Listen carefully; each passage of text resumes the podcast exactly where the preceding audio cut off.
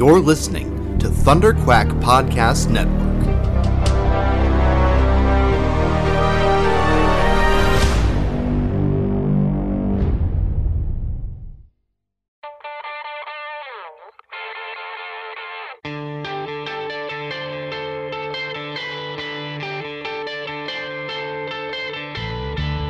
Hi, this is Ralph Macchio, and you are listening to the Epic Marvel Podcast.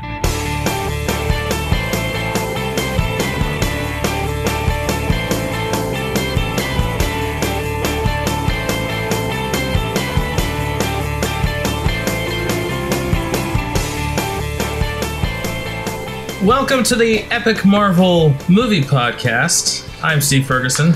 And I am Doug Ferguson. So, Doug, as you know, last time I was uh, on an extended vacation out into the depths of space. I've actually managed to make my way back to Earth. I basically had to hijack a shuttle that was on its way to Earth, anyways. That's the best way to go. Apparently, gets you right, gets you right back here. Yeah, get past all the security and everything. There were there were some casualties. I'm not going to tell a lie. It's, uh, it, it was most of the cast of the Care Bears. a Oh, lot yeah. of them, a lot of them did die off screen. Oh, oh, really? That sucks. Um, yeah, I don't, I don't know many of the Care Bear names, uh, but I think Lionheart is one of them. Did, did he make it? No, Okay, all right. we have some uh, we have some special guests with us today. How's it going, guys? Hi, hi, hi. Hello, everyone. Uh, this is Kurtis from the Epic Marvel Podcast, uh, being a special guest on a segment that I'm not usually on. So this is exciting.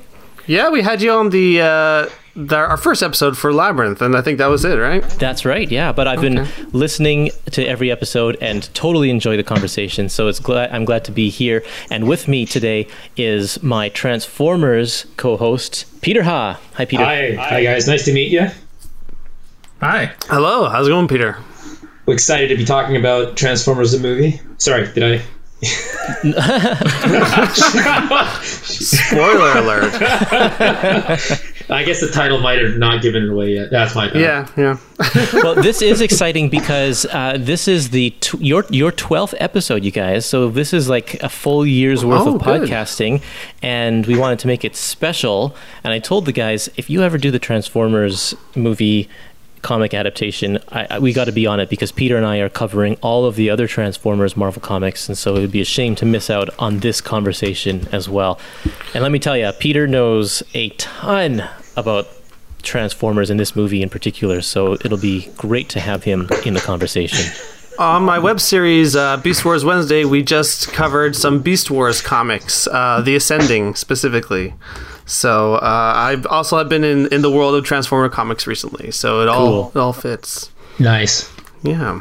Are you are you relatively new to the to the Marvel continuity, or have you read it for a while? Um, I, I actually I don't. I, I, I read it a little bit of when it was just uh, the it's kind of the early run of the IDW stuff. Oh, okay. Um, and uh, and I think the the Beast Wars ones are still in, in that IDW um, reign right there. I don't know much about the old Marvel comics, Oh, okay. Okay. so Well, that's fine. I don't think you really need to know any of that stuff in order to enjoy the movie adaptation. no, no. I, I and I know the movie uh, inside and out. So yeah. So, I, a really quick question. I seem to recall ages ago that there was a storyline. Help me out. Was it Transformers Armada that kind of explains that a lot of these Transformers series existed in like a huge multiverse? That I don't know I- about. Uh, I, I I only know mostly the G1 and the original Marvel Marvel Comics continuity. I don't remember. I don't know much about the Armada. I do remember the Armada had a huge that huge Unicron cycle. Um, that was a big, big part of that series. Uh, because there's three parts of that series. The first part was called called Armada. The second part was called Energon, and the and the third I think was called Unicron. Was that right? I would actually be. I, I, did they ever? Did they actually say that it was part of a multiverse? Yeah, there was. That's right. I, do remember this. This was again early IDW. Is there was a um, there was a whole thing where there was. I, I don't remember exactly. It's been years since I read them, um, but basically, it showed like that there were different universes, and it was showed pieces of other continuities of Transformers, which at that time wasn't nearly as many as there are now. Um, but uh, I think I think it was Armada. So I think Steve's right. Um, Oh, I'm thinking of the cartoon Armada, not the not the. oh, we see books. the comics were based off the cartoon, but actually they were. But I think they operated separately. Yeah. Um, but they were sort of based off of both based off of the toy, toy line. But I don't know if the, how much the the show and the comics overlapped in what they wanted to accomplish. Um, but my understanding is is that actually the comics were better than the show. so yeah. There, there is so much Transformers out there. It's hard to be an expert in every single bit of Transformers. Oh yeah. No, I guess- I, am It wouldn't really shock not. me if there's like mul- a multiverse too, because isn't isn't that what every rebooted show has been doing? Like the Turtles did that too, right? They have like a multiverse in the Teenage Mutant Ninja Turtles. That's right. Well- yeah.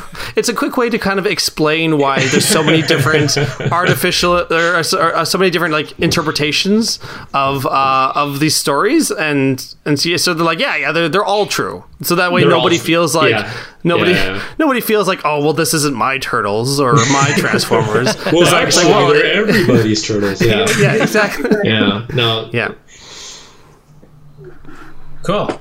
Well, why don't we um why don't we I guess get into the movie? Uh this was uh depending on who you ask, possibly the first movie I ever saw. Uh which I mean like I guess I was like uh, well, it came out in August of 86, so I would have been just 3 years old at that point. You you really understood the subtleties of the of the movie at that point. right? Uh, Well, actually, I talked to to my mom about it recently, and apparently Steve was transfixed to the screen. He could not take his eyes away. So, But apparently, my friend Alan uh, slept through most of the film.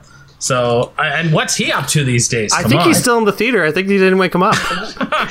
absolutely, absolutely, yeah. Um, and I mean, like, then I don't exactly know when, but one of my sort of earliest memories is my dad picking up the soundtrack on vinyl for me, which I still have.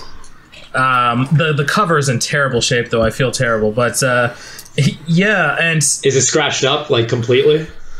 the vinyl itself is okay. It's the the uh, the the sleeve itself is just in, in terrible shape, but the, the vinyl of itself is um, alright. what kind of instruments of destruction did you use on it to make it in such rough shape? There, Steve? Look, when I see what I want, I'm gonna take it. okay, fair enough. By the way, I, I love that. I love that soundtrack, even though it does have a couple curious omissions. Um, but I mean, you know, there's been so many iterations now of and releases of the soundtrack Which, that you know, uh, if, if you're looking for it, you can find Which you can find any song you want. Which omissions? All the songs were in there, wasn't it? Were, Um, on the original vinyl, there's actually it's more of score that's missing. Um, Oh, and, yeah, and yeah, that's yeah. and that's added on later into different into future releases. Yeah. 'cause- Oh, probably okay. just because of vinyl limitations. But I think all the songs are on the original LP.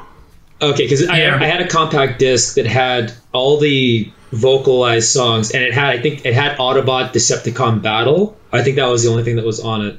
But then they, they released a, a s- a score album years later. I think they had the entire score on it. Oh, that's awesome! Yeah. I was just thinking this time when I was watching it through for this ep- for this episode here, for the very first time I was listening to the, the the score parts of the of the score of the music, and I was thinking, wow, I'd love to get a score of this. I love the '80s kind of oh, rock Oh, Vince metal. DiCola is awesome. It's, it's yeah, it's, it's it's it's strangely good depending on uh, especially in the 80s what you would expect out of a kids animated feature i don't know i found i find it strangely good did you It, it's did you watch um, Rocky Four, Kurtis? Rocky Four. No, I have not It seen was Rocky one with Four. Dolph Lundgren in it. Um, I think because the the it's the same uh, composer, and I think Yeah. he got picked for Rocky because they liked his score on Transformers. Oh, awesome! I think I have that right. It's, it's, it's one or the other. It's either he did this Rocky and then they got him on Transformers. I think it's Transformers first, and then he got onto Rocky because of the score. That's why when you actually watch Rocky, that Rocky, the, the soundtrack's almost like it's you can tell right away it's the same composer. It's that synth sound. That's totally great. I love it. and then they actually got him again uh, for the Angry Birds Transformers game. Uh, they, because I was playing that game when it first came out, and I'm like, this music sounds strangely familiar, and it was the same composer. It's not the same melodies, but it has the same flavor, and he's using the same instruments. They got him specifically for that Angry Birds game. It was pretty awesome. That's so funny. nice So, Doug, why don't you walk us through the plot of the, uh, and again, folks, not the Michael Bay film, the No. uh, the 1986 uh, tra- the Transformers the movie. That is actually yeah. That's uh, yeah. People say Transformers the movie, but it is the Transformers the movie. Um, well, it starts um, out in deep space. Who knows where? Um, and then there's a, a complete. There's a robot civilization on a world that we've never seen before. Well, hold on. What year is it? Oh, um, It's the future. it, it is it's the di- distant future of the year 2005 um, and uh, actually you- uh, actually you know you don't really know exactly when this uh, the the intro takes place I mean who knows how long Kranix was out in space for but That's true. um, but uh, anyway, Unicron appears out of nowhere and uh, eats eats the planet, and um, and just one ship manages to make it out. Uh, apart from that, the entire civilization is uh, now in Unicron's belly. Unicron. What is Unicron? Well.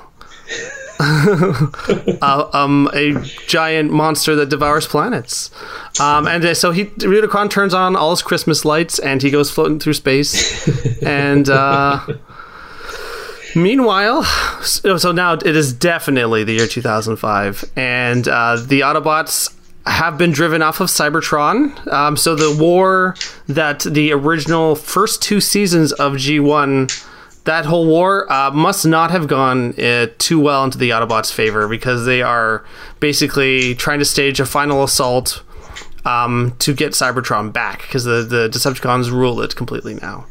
And the Um, Autobots are on the moons, right? They're on the Yeah. they're they're on the moons of Cybertron, They're on the moons and on Earth. right?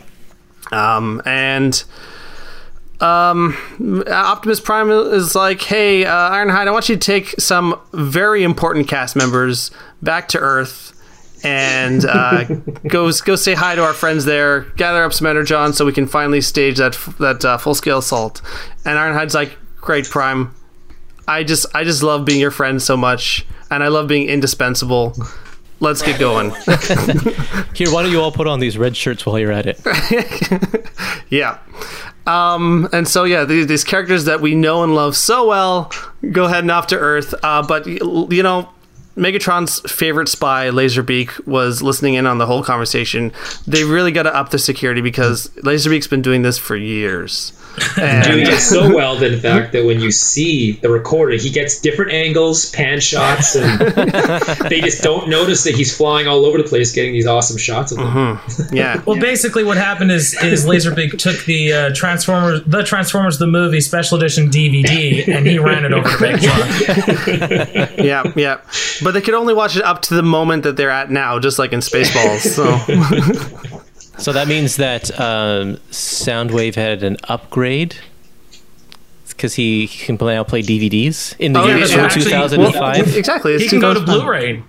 Well, uh, was Blu-rays around? Oh yeah, 2005. I guess they were, weren't they? Like they were just brand new. no, it was HD DVD.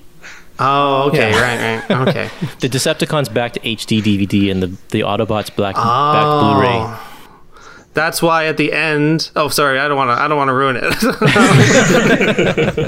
okay. Um.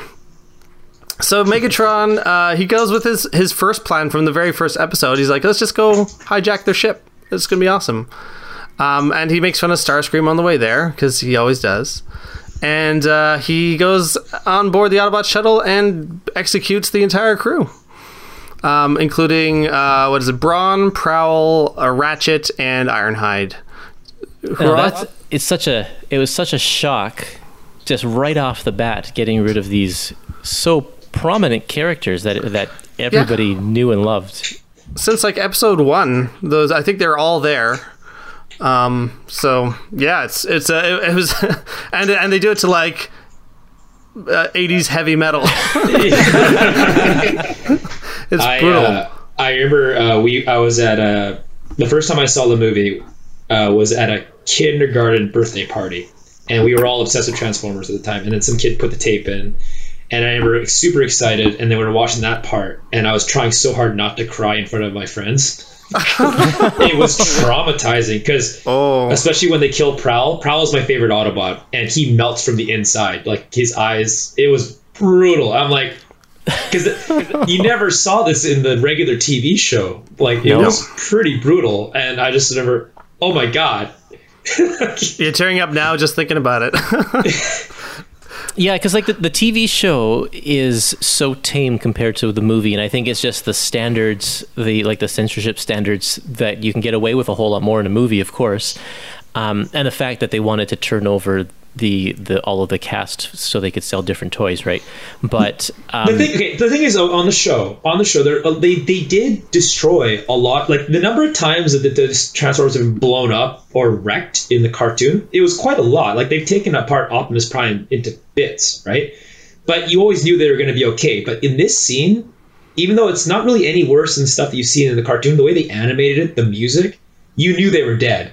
You knew Yeah. they weren't coming back, and I'm like, oh god, it was traumatizing for a five year old. Oh yeah, oh yeah. Um, uh, I mean, that's one thing they underestimated when it came to this uh, movie was how attached the kids had gotten to these specific characters. It wasn't just about the.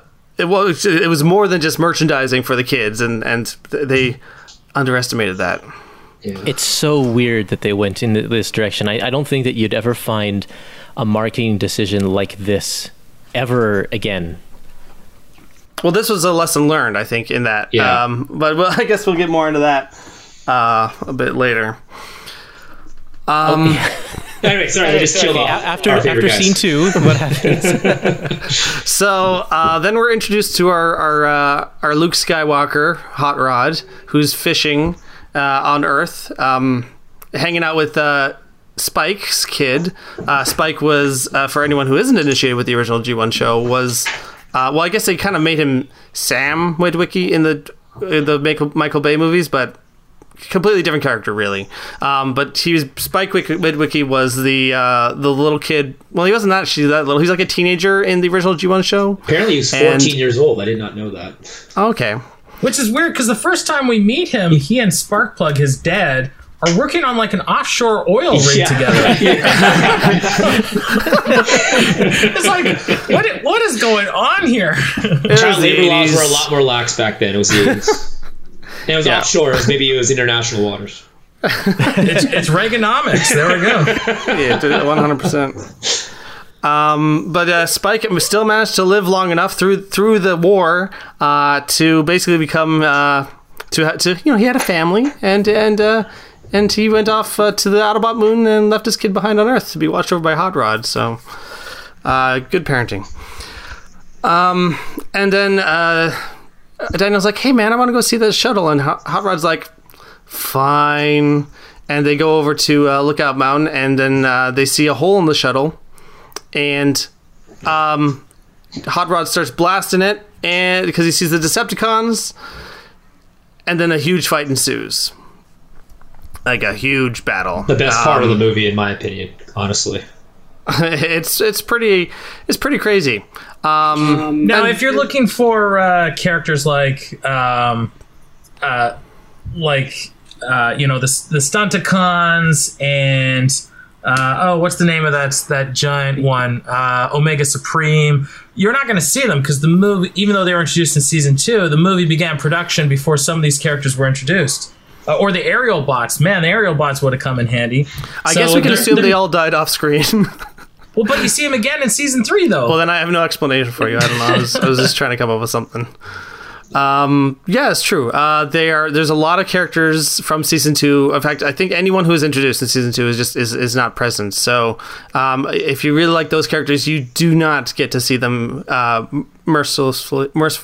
mercilessly executed in front of your eyes. So, Well, I think um, that makes those deaths of the, the of the season one characters even even harder because there is literally nothing left to hold on to in this movie. If those season two characters, which if we watch these as a kid and we love the season two characters, they're not here. Oh wait, wait, wait, hang on. No, no. I just, I just thought of something. Is it Blaster season two? Yeah, he was in season He might one. have been. Yeah, he was. He was. Yeah, I feel I feel like yeah, because they began production during season two, but I think there was a couple characters in, in season two who were introduced really early on. I think Blaster was one of them. Yeah, and Blaster like plays, like, Perceptor as no well. role. Perceptor didn't show up till season two, so there's a few characters from season two. But yeah, the, sh- the movie was in production at the same time as season two. They were like That's true, simultaneously yeah. being in production. But those characters have like nothing to do in this movie, so Well, it's but at least they're around. They weren't just like left behind on Earth. So I guess it the was kind of Dinobots, nice. the Dinobots are left over, so that Yes. you get you get those guys. That's true. Yeah, yeah. The Dinobot and the Dinobots. I'm pretty sure were season one. Oh yes, absolutely they were. Yeah. Yep.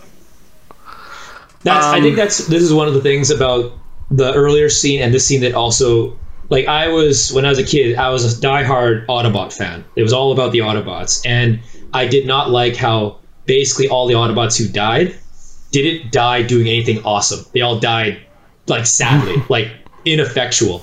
None Yeah. of the Decepticons really in, in that first scene. None of them got hit. I mean, and, and I, I'm just bringing this up because I when you because me and Kurtis are reading the um, the Transformers uh, Marvel comics, they have like tech specs for each of the characters, right?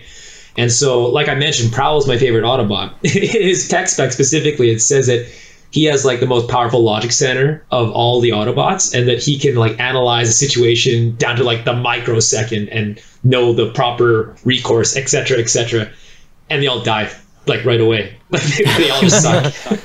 I think they, I think they even got him first.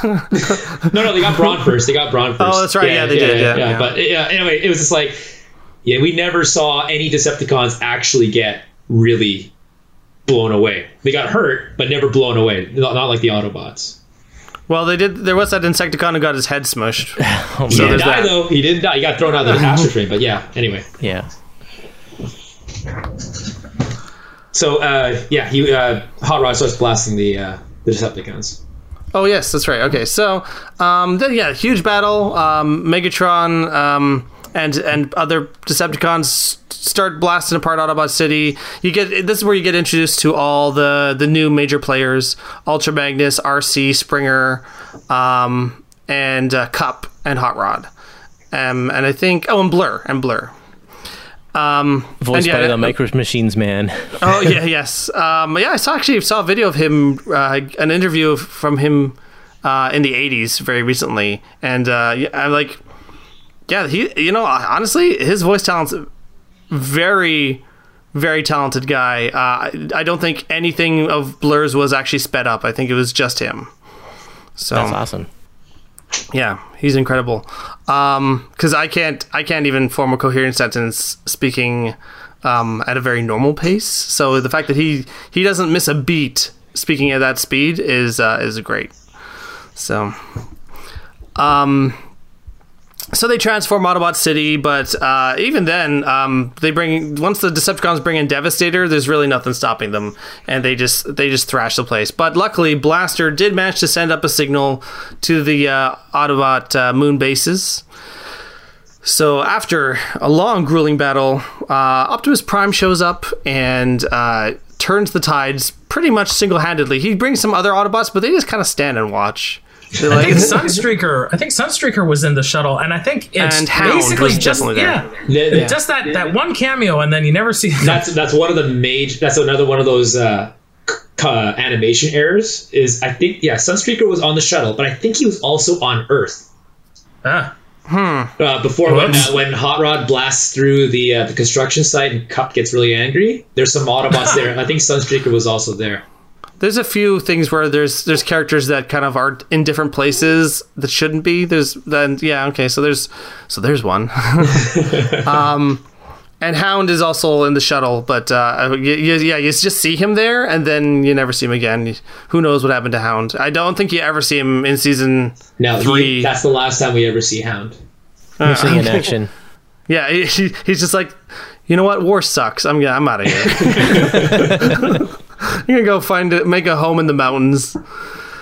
Um, and so yes, Prime turns the tide of the battle. He he uh, he blasts a bunch of Decepticons like in the face, um, and then he None of goes which you one die. on one. None of which you die. No, Don't no, no. that. They all, you know, that's the, the sucky part. Is clearly the Decepticons really upgraded their weapons, and the Autobots did not. Well, I Um, guess it's only fair when you have fighter jets fighting a truck. you know, that's true. Actually, yeah, good point. Yeah. Um, and not to mention the fact that uh, I think a lot of those uh, those dead Autobots were from Megatron's gun form. So and since he's just a gun, like what else has he got to do? Just he just shoots.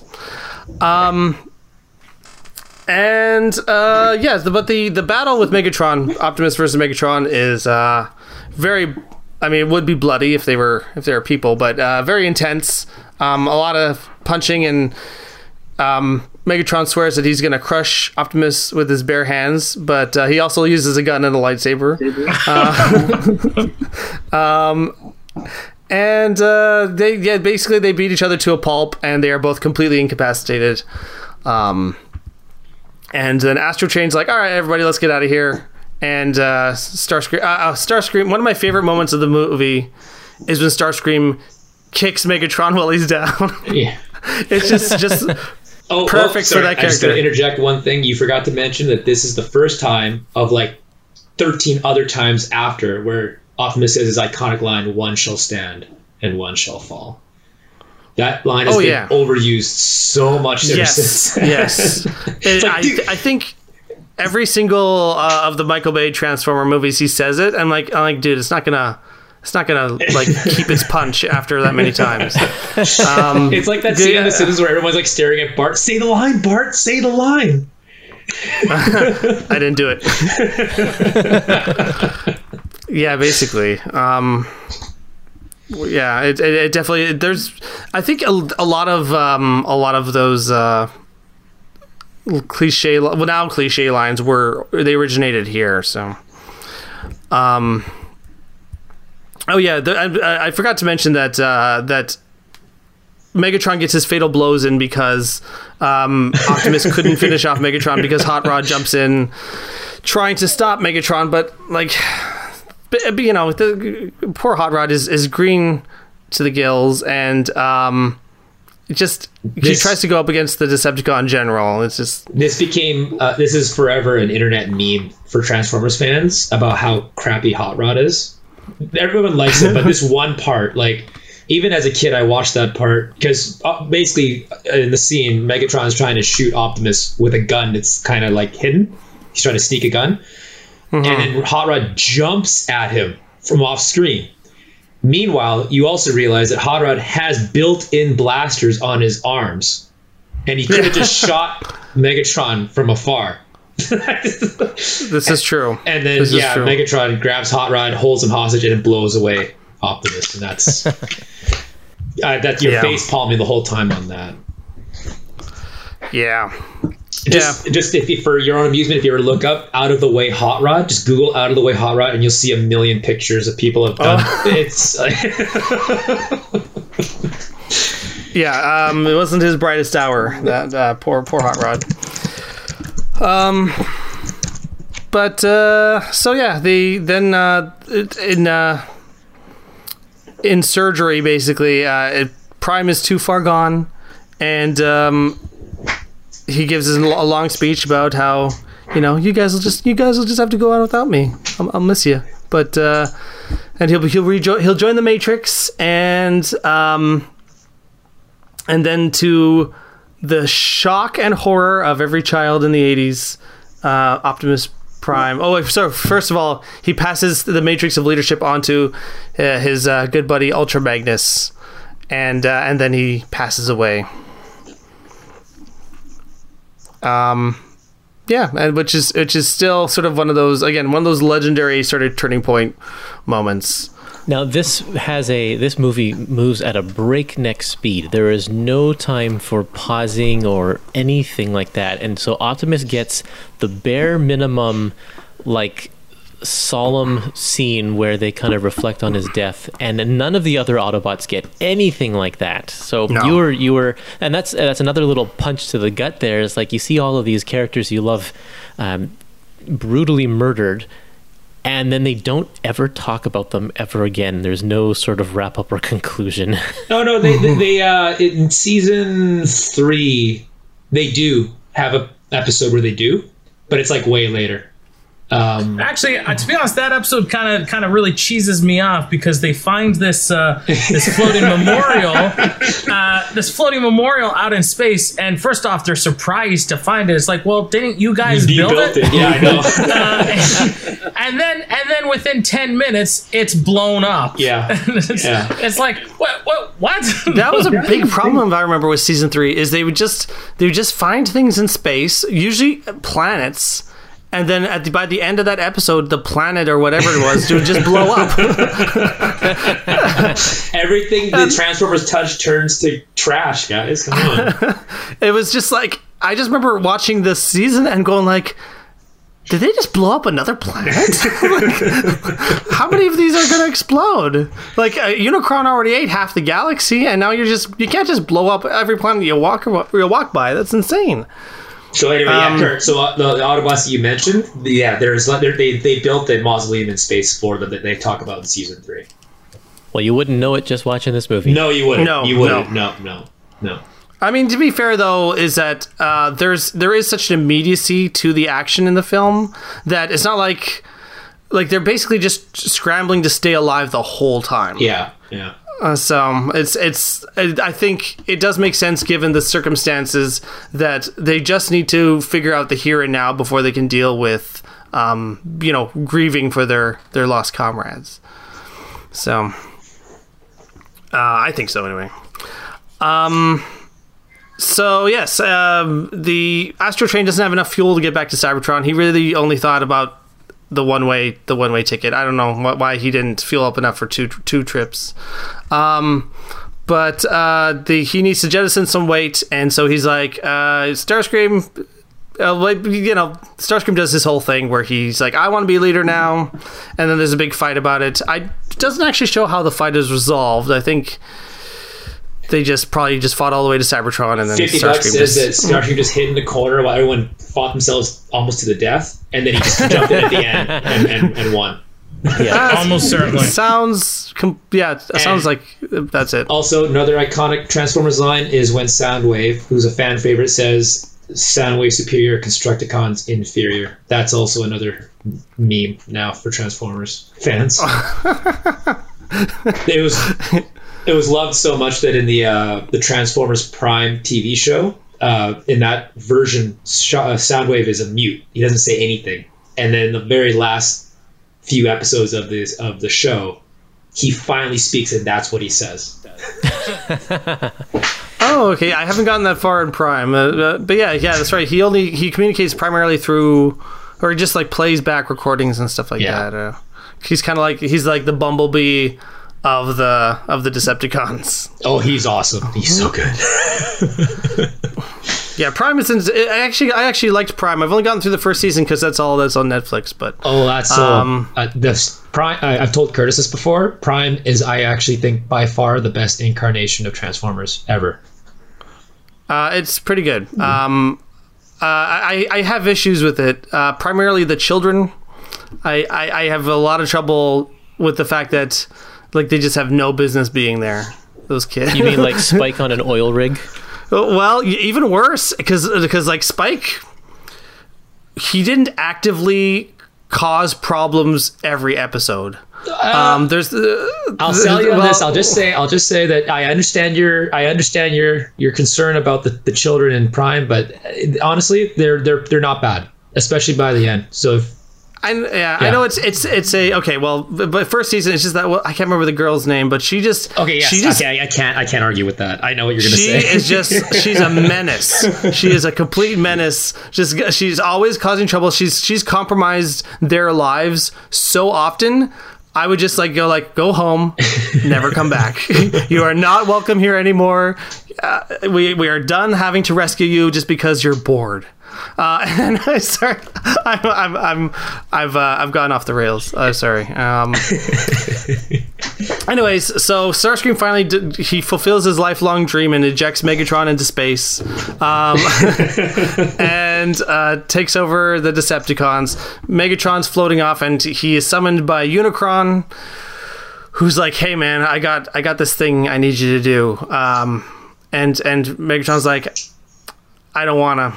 And uh, he doesn't really realize that uh, that I think the planet itself is the one that's talking. Um, Voiced by the late great Orson Welles in his final Yes. final role. it was like a he finished it like what was it five days before he died or something like that. It was like it was like right before he died that he finished this. And I think he didn't even know like anything that was really happening, if I recall correctly. Oh no, he he had the barest the the barest understanding of the plot, and it wasn't due to bad communication. He just didn't care. He- It's it's a bit like Anthony Hopkins in the last Transformers movie. Um, but yeah, I actually I but I think like his voice for Unicron. I mean, I know it's, they actually added on extra effects and stuff like that. Um, but like it just it sounds so good. it's great. it He's, it is like I, he sounds I wish. I wish that I heard that in theaters Yeah. because I think that just would have like boomed through a, like a, a a great sound system like that. It would have been so chilling. yeah. Oh yeah, I listened to I, I watched this with a pair of headphones on and it sounds great. Yeah, through headphones. yeah, I imagine. Um, and uh, anyways, he's like, okay, so what's you got to destroy the Autobot Matrix? And Megatron's like, but I did. I killed Prime. He's like, yeah, but the Matrix is still around, so I need you to do it again. This time it's with Ultra Magnus. He's like, well, what's in it for me? And he's like, okay, fine, fine, fine. I'll give you a bunch of stuff. I'll, I'll turn these characters into these characters, and I'll turn you into Galvatron. I love how when, like- I remember as a kid thinking, well, what is in it for me? Like, it's almost like uh, when he speaks, it's almost like Unicron reluctantly agrees to give him a new body. He's like, what? Do you expect him to do the job without giving him a new body? Uh, yeah, right, right now he's he's in no shape to do anything. But um, It's like, fine, I'll give you a new body. Well, yeah, you kind of have to. Yeah, or I mean, I, I guess yeah, he gave him more than just a repair job at the very least. Um, and they gave and they got him voiced by Leonard Nimoy, so that was awesome. Thanks, Unicron. I love just how random this voice cast is. It is just so so random. Um, and I but I think like Leonard Nimoy, I've I just never heard him like with that much menace in his voice before. He actually does he does a really good job with it. Um, I, it's so different from what Galvatron would sound like in the show, but I, I actually really prefer the the Leonard Nimoy version. I saw uh, as a kid because I never. I our family didn't really understand how movies worked anyway, so I had actually watched season three before I saw the movie. So I was still used to the Frank Welker version of Galvatron. So the first time I saw the movie version was after I'd already gotten used to the TV version of Galvatron, and so I thought his voice was peculiar at first. Um, and then I got used to it, and then, yeah, so it's, there's just two different Galvatrons for me. Yeah, they're, they're, they're actually because the characters are so different anyway. Yeah. Like, they also it actually is, they, ex- they explained the voice change between the movie and the TV show too. I don't know if you guys That's remember. right. yeah, he like he like lands headfirst in magma or something like that and goes nuts for a few years. Yeah, that's why his voice well, that changed. explains the personality change, but Yeah. why the voice change though? Eh, good question. Yeah, I don't know. But he probably spent like a good solid year just screaming at the top of his, uh, his, his synthetic Oh, lungs. okay, That's there you caused it. Yeah, fair enough. Um, and you know what? Honestly, like I guess you know the, rest of it's mostly just a, uh, an outer space chase movie at that point. Um, the, the Decepticons go chasing down the Autobots and tr- basically try to kill Ultra Magnus, and um, and the, the Autobots are just fighting to survive on different planets. And yeah, so I guess that's that's the story. Yeah. So um, I had ages ago, before Scarlet was born, I had started Andrew watching Transformers, and we got uh, a good portion through season two before um, he really kind of lost interest in, in in the show at that point. Um, and I had always kind of set aside the movie for him to watch once we picked it up again. But then years passed suddenly, and uh, and so in preparation for this, I was like, you know what? What the heck? We'll just we'll just watch it now, and Scarlett can watch it as well. And uh, that's we went we went from there. And Andrew's like, I'm pretty sure I've seen this, and I'm like, I know for a fact you haven't seen this because I've I have withheld this movie from you. Uh, so we sat down and we watched it, and from the get go, it was definitely not what they were expecting. Andrew was not expecting to enjoy the movie, and, and Scarlett was like, you know, what is this? And then they start killing characters left, right, and center. And Andrew's like, wait, what's going on? I'm like, well, you know, Hasbro had some more toys they wanted to bring in, so they thought they'd kill these uh, old ones off. And this flabbergasted him. Like, Andrew's 14, and this just threw him for such a loop that the writers would just execute these characters to bring in more toys to sell. And Scarlett was visually entranced by the movie. They both had a great time watching Welcome to movie. Reagan's America, kids. uh, and so and it was it was cool. I mean, I've seen the movie so many times by this point, but uh, but I mean, like I'll sit down and watch that movie anytime. I think it's I think it's fantastic, and I'm glad that they got a kick out of it. Uh, Kurtis, did you watch it with uh, with uh, Peter and company? I did not. Um, I've tried watching the original Transformers with them, and they just have no interest.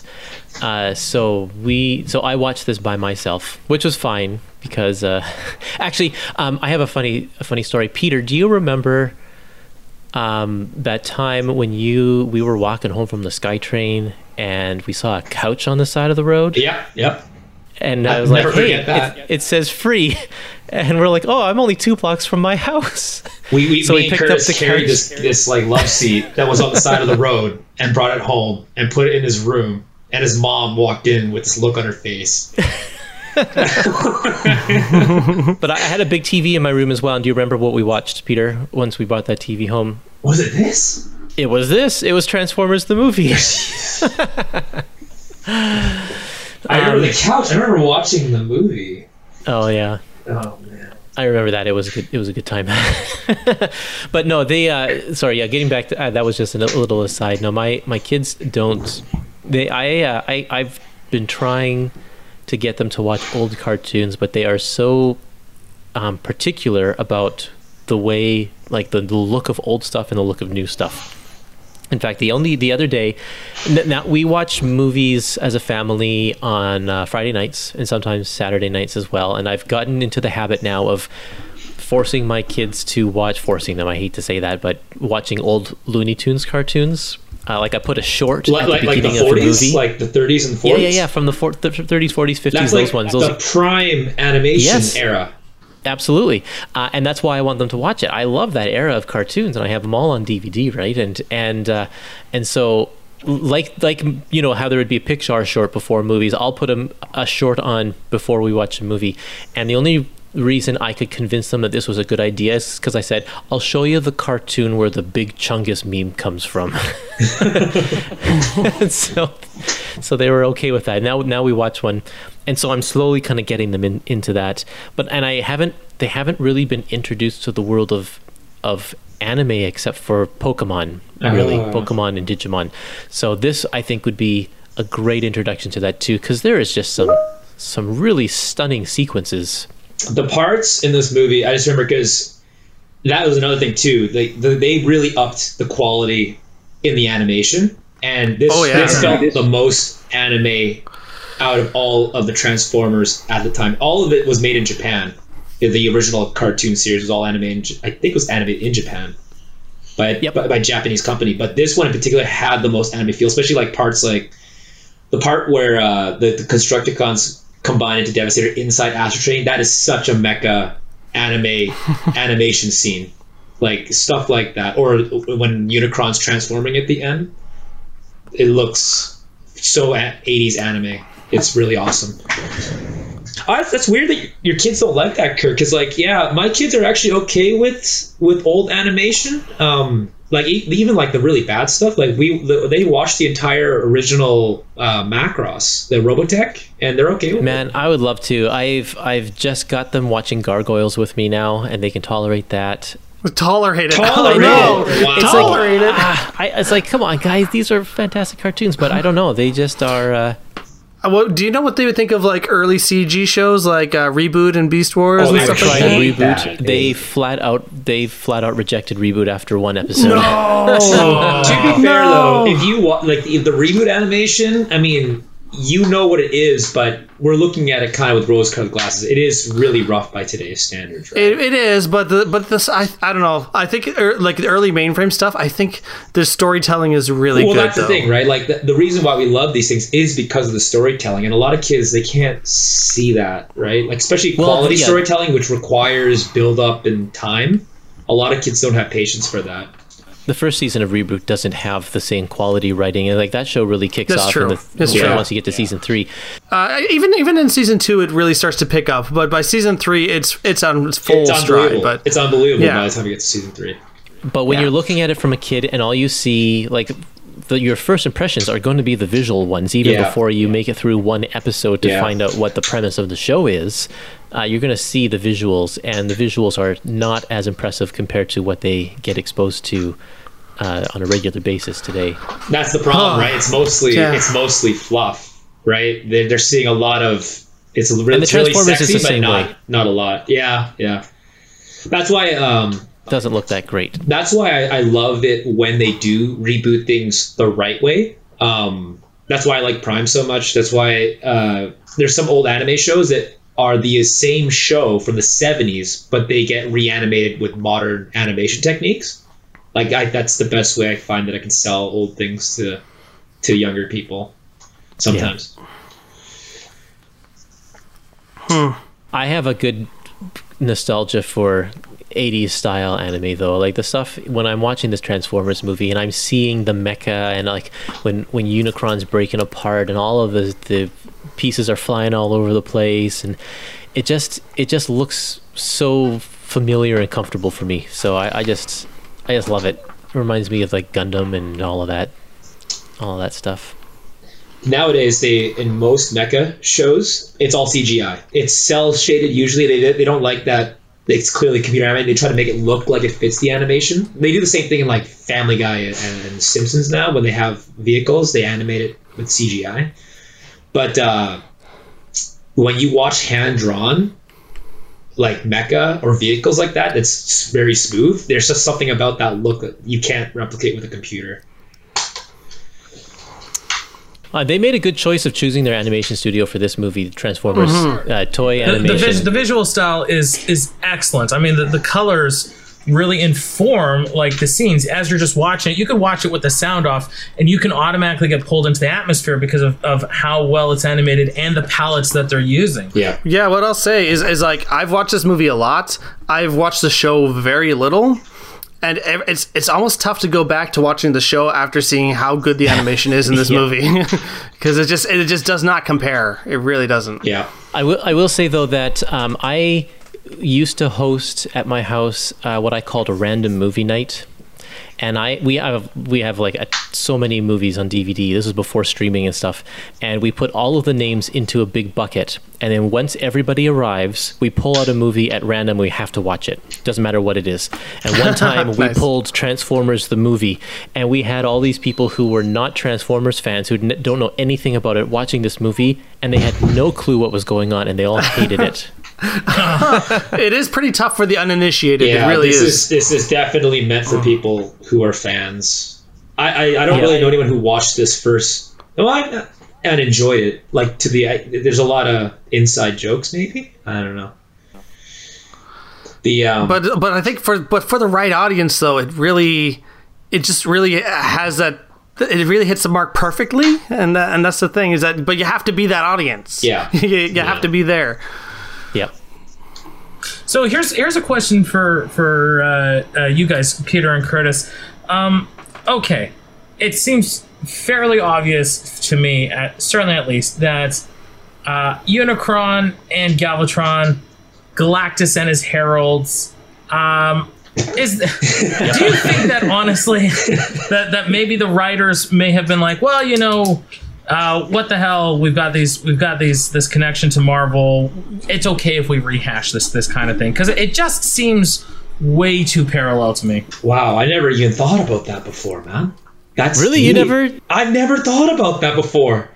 This No, is so. it's- This it- is so ingrained in my childhood. Like there, there's sometimes that you, what you just told me right now. Like there's some things that are just always been a part of me for so long that I never connected to things because it's just the way it is, right? But now that you mention it, I can't That's insane. I never even thought about that before. That's so funny. No, it, it stood out to me right away for sure that this is like this is Galactus. Absolutely, it's it's even it seems like it's a more effective Galactus. Oh yeah, I think he's much better designed. He's much better designed. Uh, Galactus, I mean, like, once you kind of separate yourself from the fact that you grew up knowing that Galactus was the eater of planets, if you just looked at him, like, if he was your size and you met him, you'd be like, who's this guy? Um, but Unicron, you wouldn't, you wouldn't mess with Unicron. There was a So- there's a couple of things also. I'm sorry, we were going earlier, but um, when you actually do the body count in this movie for the Autobots, I think it's actually only seven Autobots that you see die, or that you know die on screen. So hmm. there's Brawn, Prowl, Ratchet, and Ironhide at the beginning. Then you see Windcharger, Wheeljack's body, and then you see ah, Prime poor die, Wheeljack. and that's it. Apparently, in the original draft of the script, I think when they were told that they had to off all of the the original season one Transformers that were no longer profitable.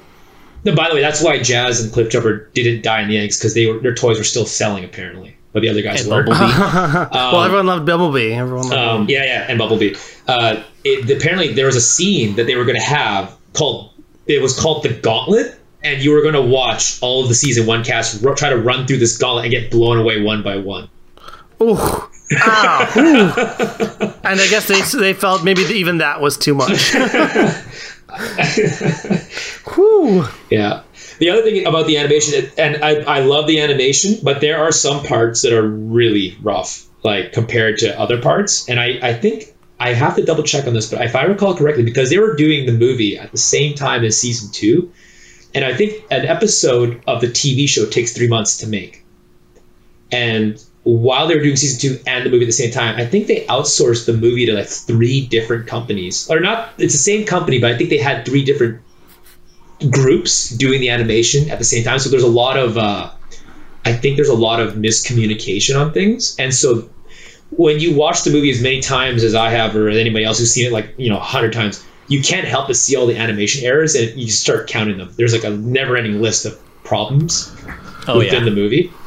My, my big issue is the the, the characters who contradict their where they are. Like after uh, after one of the Insecticons Yeah. is reformatted, he's on the planet of junk. Yeah.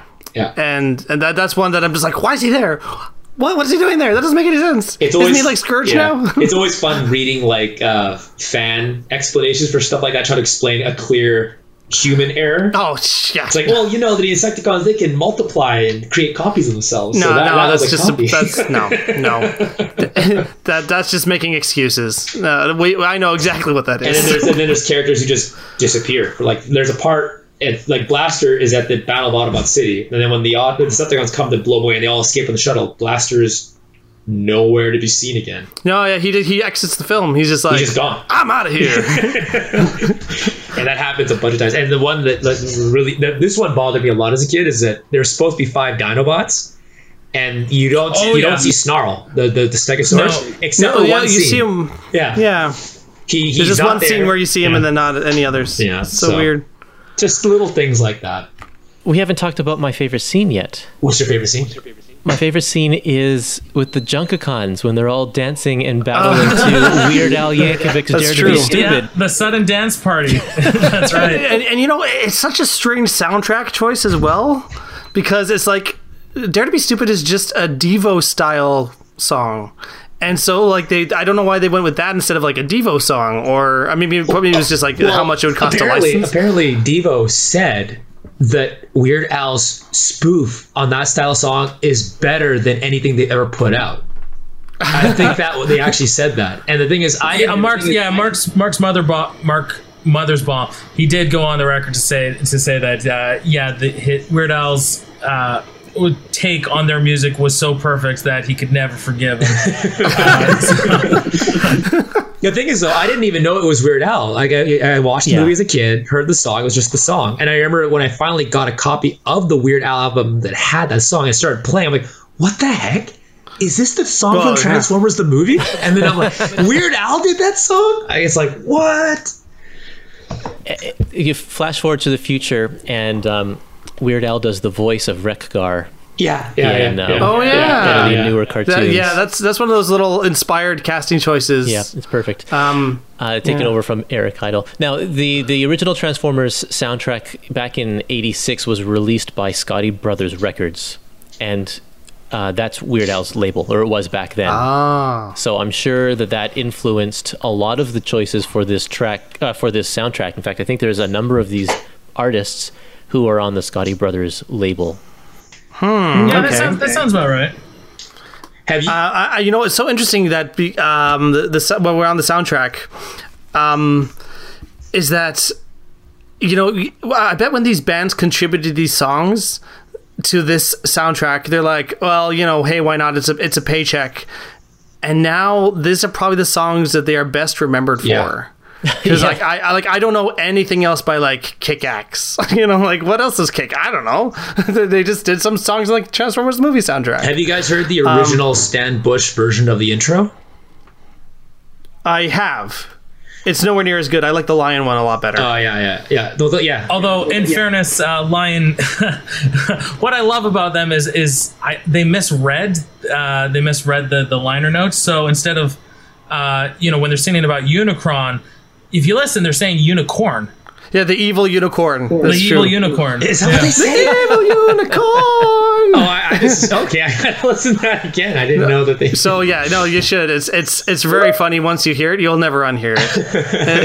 it's it's so. I mean, and you can't blame them. It's like it's like they, they probably maybe it was spelled right, and they just looked at it and they're like, I think they misspelled unicorn. What is this movie about?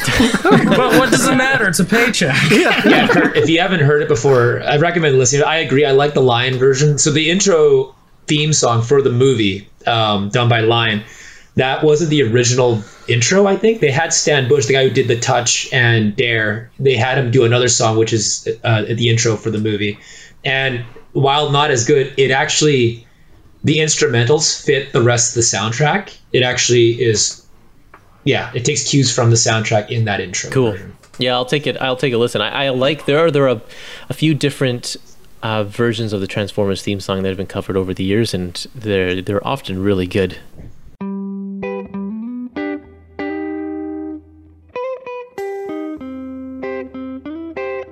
I guess we should get into the comic though, fellas, eh?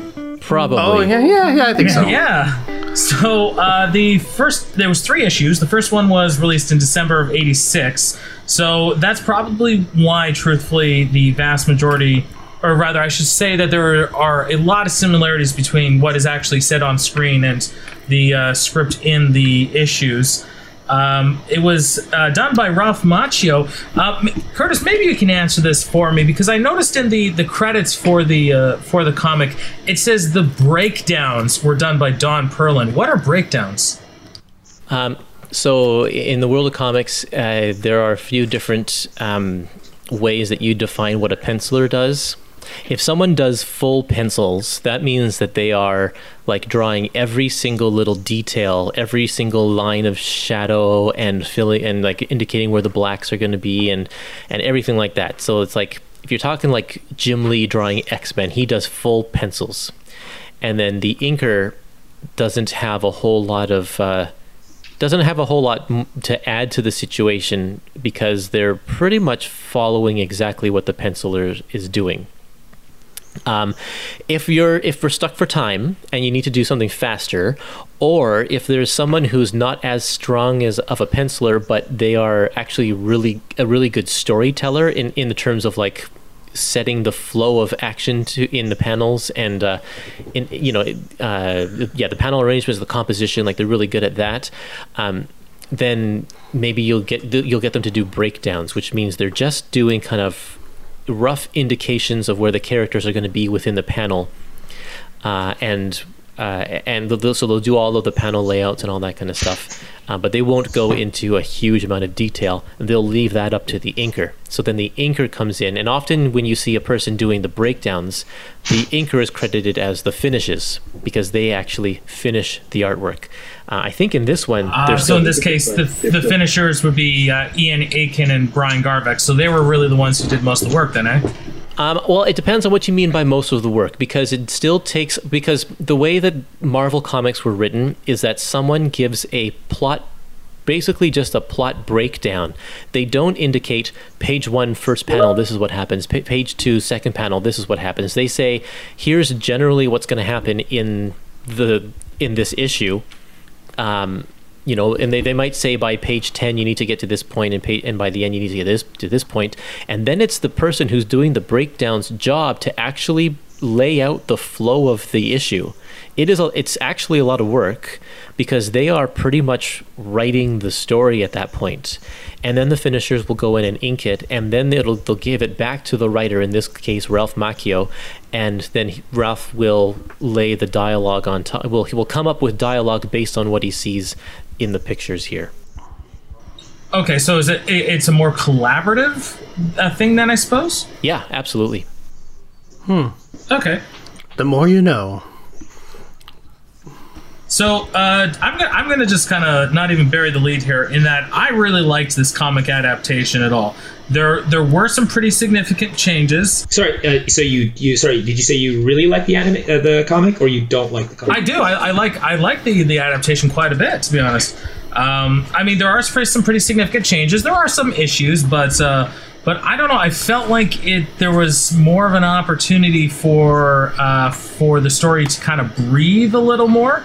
Um, I will say though that some of these expository introductions, uh, which uh, by all means the movie does as well, like "Tell my son Daniel" or or you know, as leader of Autobot City, I this and this and this. Um, I mean, those those I do find a little annoying, but uh, but on the whole, I do I do like this adaptation quite quite a bit. Ugh, I don't know. They really over explain things a lot. Like uh, maybe it's because I've seen the movie so many times that I, I felt like ah, nobody needs all this explanation. Um, but uh, it was but also really a do- product of its era, though. Like a lot of comics did that back then. yeah, Well, and then once you get to the very end, they cut out so much of the end and like rushed uh, to, to wrap everything up in the last two pages or something. So like, if you uh, the whole battle with Unicron and everything is just like it takes place in one one page, and Oh, then they're yeah. done. so Although, in, Um, in fairness, we, we have run into that quite a bit with adaptations. yeah. so that's Actually, this is true. Like this is a this is an ongoing theme with our show. Is that uh, it's hard to nail down that third act. It's hard enough to nail it down in a movie when you know, but like then once you get it. Uh, For some reason, getting it to movie on, onto comic, just it seems to be hard to nail down. I don't know. Well, I think a lot of it is that the third act, especially when we're talking about action movies, is literally all action. Uh, the, the the first act is all the character development. That's where you spend your time, and it's the same in comic books as well. And then you get to the action, and it's just battle after battle, and um, there's a lot that you can cut out because none of it is really that essential. And then you think about movies from the '80s, and there's often very little wrap up just in general in movies in the 80s you just get to the end and then they like stare off into space and then f- it Till fades all off are one. Till all are one. I, that, that's the wrap up right there. yeah You know, okay, for me, I I see in general I liked this, but I didn't love it, and and it took me a while to kind of to articulate in my mind like what it is that that bothered me about it. In that, um, this the comic adaptation is like they they understood the the plot, but not the story. In that it goes through all the plot points just fine for the most part, and again until sort of the things get a little more rushed near the end but they completely forgot to highlight some of those very there's very important character elements this this there was story Yes, of it yes. um and this is there's two well there's, there's two major ones that i noticed uh a they just completely took springer's character out they gave so many of his lines to ultra magnus character sorry springer is the character who's got the wisecracks. He's always making the jokes. He's got all like all the best lines are Springer's because he's just he's always I've got better things to do today than die and stuff like that. Like he's he's great. He's he's the he he just brings that levity to what is um very dire situ- situation and they just and it's just not uh it just doesn't work as part of Ultra Magnus's character where he's supposed to be the the strong I'm just trying to be the leader let's just get through this alive. I'll do whatever I can to keep you guys alive. Um, and but the main thing is that um, it, the, the first act almost completely omits Hot Rod, who is the protagonist. This the, the Transformers the movie is his hero's journey, and it's like it's it's as like if if in Star Wars you didn't really get to know Luke until they were already in the Death Star. It, Yeah. That's what it's like. Well, it- the- The other thing Sorry. that I noticed is that um, if you let's go with the Star Wars theme, Kup is his Obi Wan, yeah, and they take out pretty much all of the relationship beats between Hot Rod and Kup. They're just not there. So Kup is not at the beginning with in the fishing scene. Kup is Mm-hmm. not damaged after the squid battle, so um, Hot Yeah. Rod doesn't have to repair him. Like all of that stuff, that relationship between them is not in, present in the comic at all. And so when we get to the end, and Kup says, "I knew there was some, uh, you, you had some potential or something like that," it's just out of left field because there's, hollow. You know, uh, yeah, there's, there's nothing there. So um, I never saw it as a Luke and Obi Wan relationship. You know what I just saw like the other day for the you know for the thousandth time, and I just realized. Do you guys ever see Tremors? Oh, I haven't. I have it. I have it on DVD, but it's one I've just Okay, always been like, If- I can't wait to if watch the Tremors. listeners know what I'm talking about. In Tremors, there's uh, there is two characters. The two main characters uh, played by oh good god, Footloose, Kevin Bacon, and uh, shoot the other guy. Uh, he, he- anyway, the two main characters is an older guy and a younger guy, and they're like best friends. They work together. They go on the adventure together, and they have kind of a older brother younger brother dynamic to them, where they they're kind of mean to each other, but they love each other that's the Kup hot rod dynamic. And i just realized that that's exactly what they are. And it, exactly what you, you put you hit the nail on the head Kurtis. Like their banter and their back and forth that is half the movie for Yeah. me. Is just them interacting with each other. And that's completely absent from the comic. And that is Yeah. one thing that i actually really dislike. I did note as well, strangely enough, uh, they introduced Wheelie in like one panel at the very end. yeah, And I'm like, why did you why did you even bother to introduce him? He's done nothing and then does nothing. yeah. No, he's. I Just think he is in that one panel. Then he's gone. He was kind Um, of a pointless Deus Ex Machina character in the movie anyway. They could have taken him out and they could have just stumbled across a spaceship and it would have been fine. Uh, and but yeah, the fact that he's doesn't he shows up in one panel of the comic, it's like, oh, there's a spaceship over there, guys. yeah Thanks for that. They're like, thanks, whoever you are. he's also That- like that one of the most was, uh, transformers in the transformers universe is is wheelie really. well, he, he's. I think he's okay in the movie, but definitely by the show, I'm like, ah, okay, I'm done with you. I, I don't. I don't need any more wheelie in my life. Um, but because he's he is he's used sparingly in the movie, so There's a uh, a YouTuber named Dr. Smooth who does a ton of hilarious Oh. uh, Transformers uh, uh, Transformers parodies. Is this the guy who does the?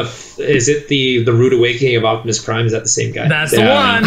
yeah, and he's uh I mean, and his impressions are Spot on. phenomenal. They're spot on. Yeah, they're they're amazing. And uh, one of the running gags is whenever there's a useless character, whenever they're going on a mission, Prime, you know, assigns them to stay and guard the base. And that's always always what I think of when I think of Wheelie. wheelie guard the base. He can stay and guard the base. yeah. Um, I also noted that uh, Ironhide didn't get his last stand at the beginning of the comic. There, the Autobots and the shuttle are guns down, and, and Ironhide didn't get his moment, uh, which was which was too bad. Uh, it, it made Ironhide's horrendous death even worse. Um, so they, Heroic this, the first issue. So this was three issues. The first one coincided with the release of the movie, and I think the two subsequent issues they were released after the movie had already left theaters. Um, Yeah, so sort of like December, January, Yeah, February. It's kind of hard to see because there's there's definitely okay. Well, there you're right. So most of the plot points are the same, but there's a couple things that I noticed that are that really stand out that make the comic different. For example, um, I, I when I read it again, I was really confused about the animation. Oh, sorry, the animation, the panels where Unicron first destroys Lithone, and hmm. Right. you don't actually see him like you just see the planet kind of crumbling, like and you see unicron fly away i'm like what the heck happened it's not till later on you realize that in this comic book version of Unicron, he doesn't mechanically eat planets. He it, he sprays them with some kind of gas that melts them, and then he Yeah, it sucks in the up- debris. yeah, it breaks apart the planet. Very different. which hmm. actually in a way could make more sense in because one thing that we've and Kurtis and I have talked about this numerous times is scale has always been an issue in Transformers, and you honestly, yeah, Unicron's big. He's actually not that big for. He's not a planet. He's not the size of a planet. So for him to be able to eat planets is actually not possible. So the the, the way the comic explains it, he breaks them down like a fly before consuming them. Sort of makes sense, but you know, I was confused at first about that. But it's way more menacing seeing his like squid much more maw. Yeah, just uh, totally totally consuming them. Um, that's one thing at the beginning is i think the destruction of the planets and also the deaths of those early autobots is just not as clear Yeah. they don't definitively say things in the comic version like they do in the movie. Um, they they shy away from the language like they're dead and all that kind of stuff. Uh, so I I don't think it was clear that the Autobots that, that died at the beginning are actually gone. Yeah. uh, I- I- but then I- on the other hand, uh, sorry, on the other hand, uh, in issue number two, I think when Ultra Magnus dies, That was awesome.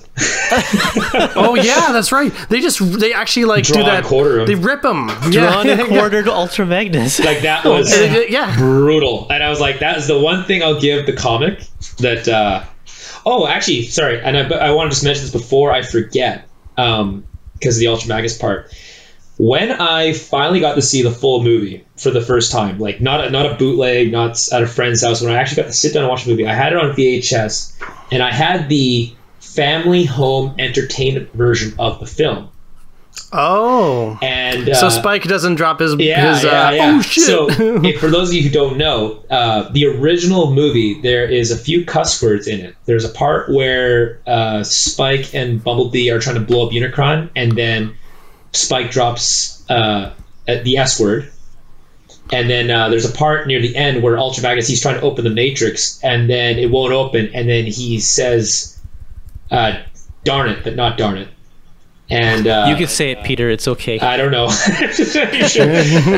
But in the uh, so uh, what- so in the FHE version, uh, which is the I guess the kid friendly version of cartoons, they censored both those lines. Um, they didn't have either of those cuss words in those in the in that version of the film. So when I finally saw the original original version later on, they had the swear words put in. I was like, whoa, I've never heard Transformers say words like that before. But um, they learned a lot living on Earth. yeah. So, yeah. but yeah, that Ultra true. part was pretty awesome. Although I do think, given the circumstances, I think I, I sympathize with Spike's, uh, you know, emotional reaction. Uh, Yeah. What else? So the the, the devouring's different. Um, you don't see Wheeljack and Windcharger dead. I don't think you do. Um, okay, and this is this is a huge thing. Hot Rod did not screw up in the in the comic. no, he No. didn't. I noticed that. And again, uh, that's another thing about his character arc is that he, uh, at the beginning he was so naive and so green that um, that he made such a, a fatal uh, judgment error in battle, and uh, so like like that is his his ultimate screw up moment is that he helped lend the death to Optimus Prime, um, and so in some ways, him growing into the leader of the Autobots. Um, is, is is such a huge emotional payoff. But of course, um, that doesn't. But of course, that's not in here. So that's it is what it is. Um, the Matrix doesn't look the same. Uh, no, it looks completely No, different. it looks a, a, kind of like a cross between Kryptonite and the Holy Hand Grenade. Uh, what else? Uh, oh, it, they call it Planet Quintesson. Um, we don't actually have a name for the planet in the movie. It wasn't until season three they call it Quintessa. I think isn't it called Quintessa? I'm pretty sure it's Quintessa, yeah. Um, Oh, this is another thing I did not like. I did not like how in the comic. By the way, I don't like the comic. Just, just heads up. I, I, I do not like the comic. okay. And I'll go into more into that in a second. Uh, Grimlock is with Kup and Hot Rod when they are imprisoned by the Quintessons. And so, And, and since you've eliminated the role of Wheelie anyways in the comic, why split them up at all then, I Yeah. wonder, you know? yeah, that, that- I thought it would work its way into the story a bit more. The fact that Grimlock was there, I'm like, oh well, let's see how this changes things, and it didn't really change things. It, in fact, it, it didn't. If it, it made kind of things, it, things made less sense because I, I don't know how they got out of the Sharkticon pit. Right. There was there was a there was a just a gap where they were falling in and then they were out. And it's like they didn't know how to like translate it to the comic, so they're just like, Well, even, "Eh." well, even in the movie, the movie doesn't make any sense either. If you watch the movie again, well, yeah, but at least they tried. if you don't know, like, I, I, so for those of you who don't know, in the movie, and this part is another one of those things. This is like a major error. Uh, Kup and Hot Rod are standing on top of this like platform that's gonna basically collapse and have them fall into this pool of water with the Sharkticons in it. It's all water. There is no foothold, nothing. When they land, they fall into the pool, and then they get out of the pool somehow onto this like landing area and, and that that wasn't there earlier. Like it doesn't make any sense. It just and all of a sudden the water vanishes altogether. There's no water at all, and so we're like, oh, okay, sure. um, anyway, We also don't get the scene where um, where Daniel has, gets to save Spike. yes, Oh yeah, yes, yes. that's right. That's actually- that's Daniel's whole story. I was actually smelting wondering. I went back to that to see if they because in if you in the in the uh, Transformers Classics Volume Seven, which we have I have the issues in.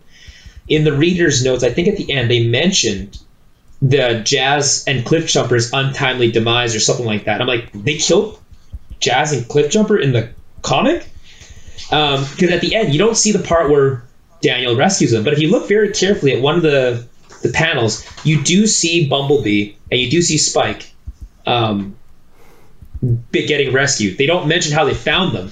It's on page 270 for you, Kurt. If you see it, um, there's Spike and Daniel that. getting into Rodimus, and you'll also see that there's Bumblebee there, miscolored, uh, on the right side of that panel. It's in the middle panel. So they do rescue the Transformers that were swallowed by Unicron. They just never mention them finding them.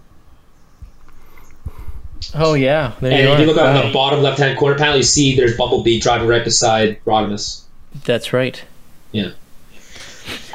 Wow. So- So, yeah, They But- rescued and that- them. They completely skipped that entire thing. They do, which is too bad because the whole time, like several times, Daniel throughout, even in the comic, he's like, "But where's my dad? We got to rescue my dad. What what happened to my dad?"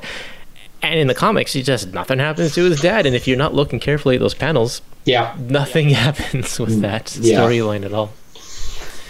Uh, anyway, so here's my beef with this. I I find that for most uh, most stories, whatever medium it is originally in is usually my preferred medium. That's not always the case, but like for example, uh, Dragon Ball.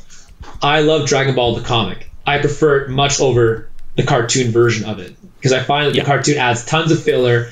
I know that it's animated. Oh, I know it's yeah. got color. I know it's got music, but I prefer how tight the comic is and, and how fast the story actually moves. Um, in this situation, the movie more or less came out first, and I prefer the movie over this for like just the the main thing is though is the animation is gorgeous and it does not translate well into the comic. There's a bunch of visual cues that you can't do in the comic version that wouldn't make any sense. And so to make up for that, they really the the way they've condensed so many scenes. You're right, Kurt. Like I get lost. Like I I I know what happens in the movie, so when I read in the comic, it doesn't make any sense for a person. I, I think anyone who's reading the comic for the first time won't really know what transpired in certain scenes. Yeah. Well, what I will give them though is I really do like the way they drew Unicron. I think for, for th- some of the things that they didn't nail, they they got him right. Uh, I think that his his art is incredible, and for the most part, like the battle with Unicron at the end is pretty cool. Like uh, they they do hit a lot of the right beats. But yeah, I feel like there's It's unfortunate because it- usually, like like a book, a book has more time to not a comic book, but a, like a book in general usually has more time to give more things that you wouldn't have seen on screen because they have I, I don't know more time. I guess a comic would be the opposite of that. They have less space to tell the story, so they end up chuck, uh, cutting so much out. Yeah, we keep mentioning that third act. A lot of that third act is missing, and some of the like I mentioned, my favorite part was the Autobot Decepticon battle at the beginning. the Unicron battle is also awesome, and that got truncated so much in in the comic version. And I wonder if that's you know I, we were saying at the beginning of this episode about the uh, the job of the layout, uh, the, the breakdowns. Sometimes they're called layout artists, sometimes it's breakdowns. But the break, so Don Perlin in this case, maybe he just got to the end of the third act and it's like, oh man, I just don't have enough pages, so I'm gonna be cutting out chunks of this stuff. yeah. Uh, Maybe a fourth issue would have done it a lot of good. Maybe a four-parter. I, I, although, yeah, they'd have to space it out a little differently, but uh, I think that maybe you would have actually gotten all those important story elements actually, in there. I'm wondering, I'm wondering, were they already planning on doing three issues? Was that set from the beginning? It was going to be three issues. I think so. Most of their movie adaptations so. were three issues long. That's how. Uh, yeah, they their standard uh, because they would release. They didn't do this in the Transformers case, but they would normally release them as a ninety-page, um, no, or as a sixty-page um, graphic novel, like a square-bound book, and then break them up into three individual issues later. Uh, they didn't do that for Transformers. They just went with the straight three issues. But that seems to be the regular format for their movie adaptations. Oh, okay.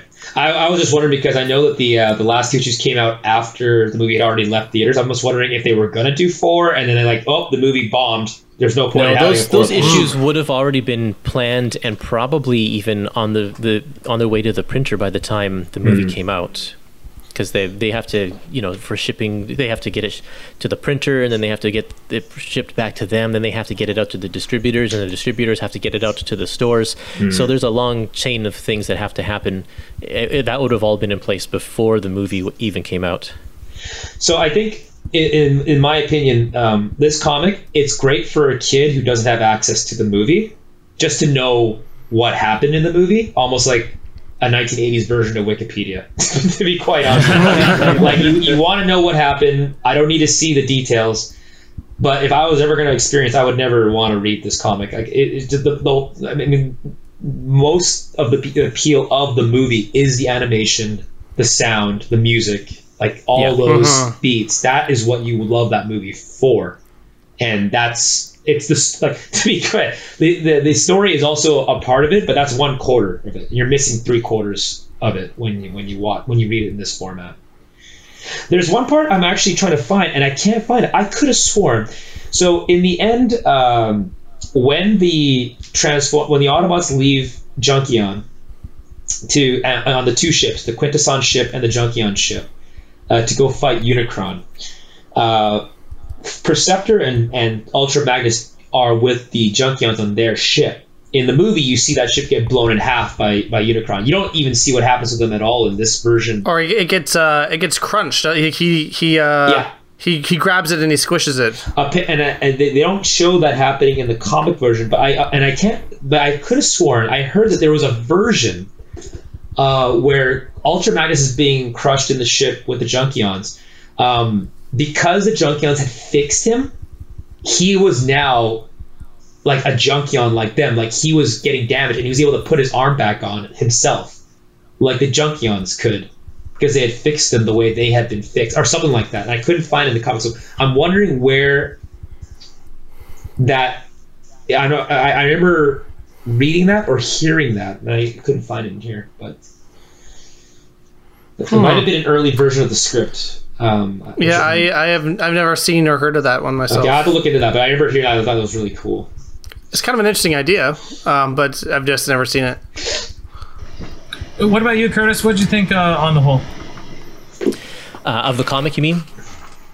Uh, the comic, I think, suffered from, uh, yeah, be, not being enough pages because they.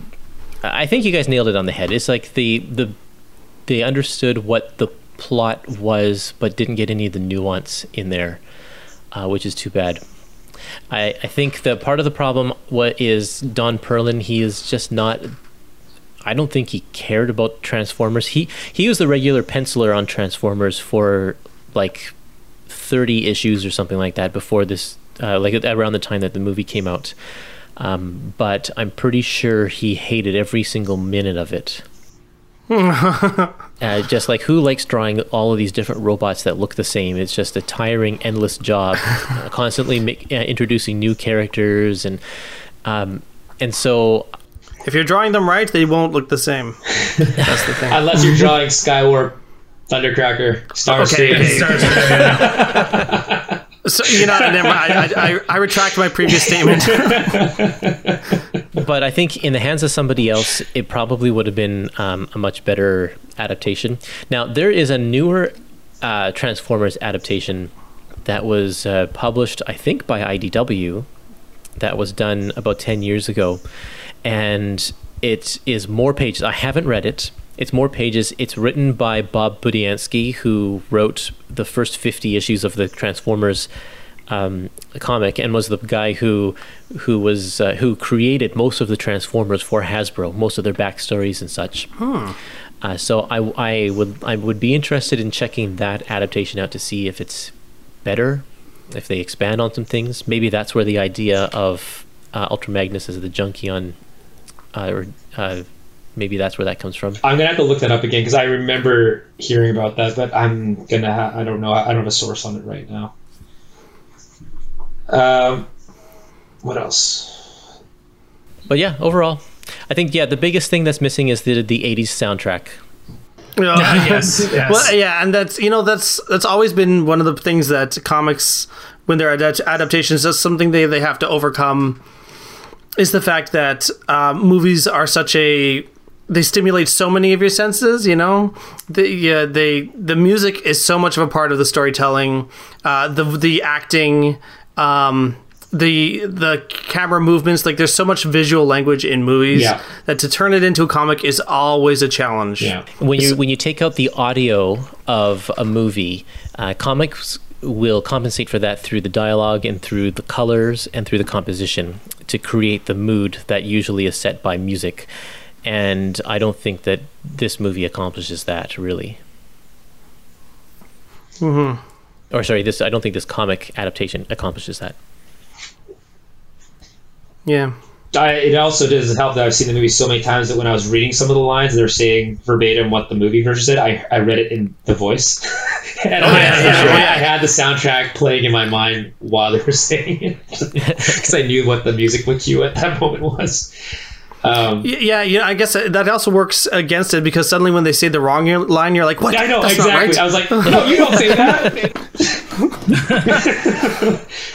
but yeah, like okay, so like right, like yeah, right. This part, um, when when Galvatron destroys Starscream, that animation is amazing. I love that part of the movie where he falls when he crumbles, Oh and then when you watch the comic version of it, it's like. No, that's, that's not the same. No. Uh, oh. Oh no, no. I was just, uh, things that I did not know. So I knew that season two and the movie were being made at the same time. I I remember watching the episodes where uh, Elita One and uh, Chromia and all the female Autobots show up for the first time. I always thought that they were the original female Autobots because they technically were aired before the film. I didn't know that Arcee was actually the original female Autobot. They actually had the idea for Arcee first, and then when they started to make the movie and include a female Autobot, then when they were making season two, that got them to make the other female Autobots in season two, so there would be an introduction to them first. Yeah. Apparently, uh, I think I can't remember who it was. One of the creators, his daughter was a fan of Transformers as well, and so he specifically made Arcee for her. I think. Well, you know, I, I gotta say is that having a female Autobot, even though there's there's so few of them, um, it really does strike a chord with with women. Um, like uh, like no exaggeration. When I went to see um, Bumblebee, the the new the newer movie um, in theaters, I went to see it with my with my now wife Allie. And she is um, she is completely new to Transformers. She just doesn't know anything about them. So I thought, well, you know, let's, if this movie works for her, that's good.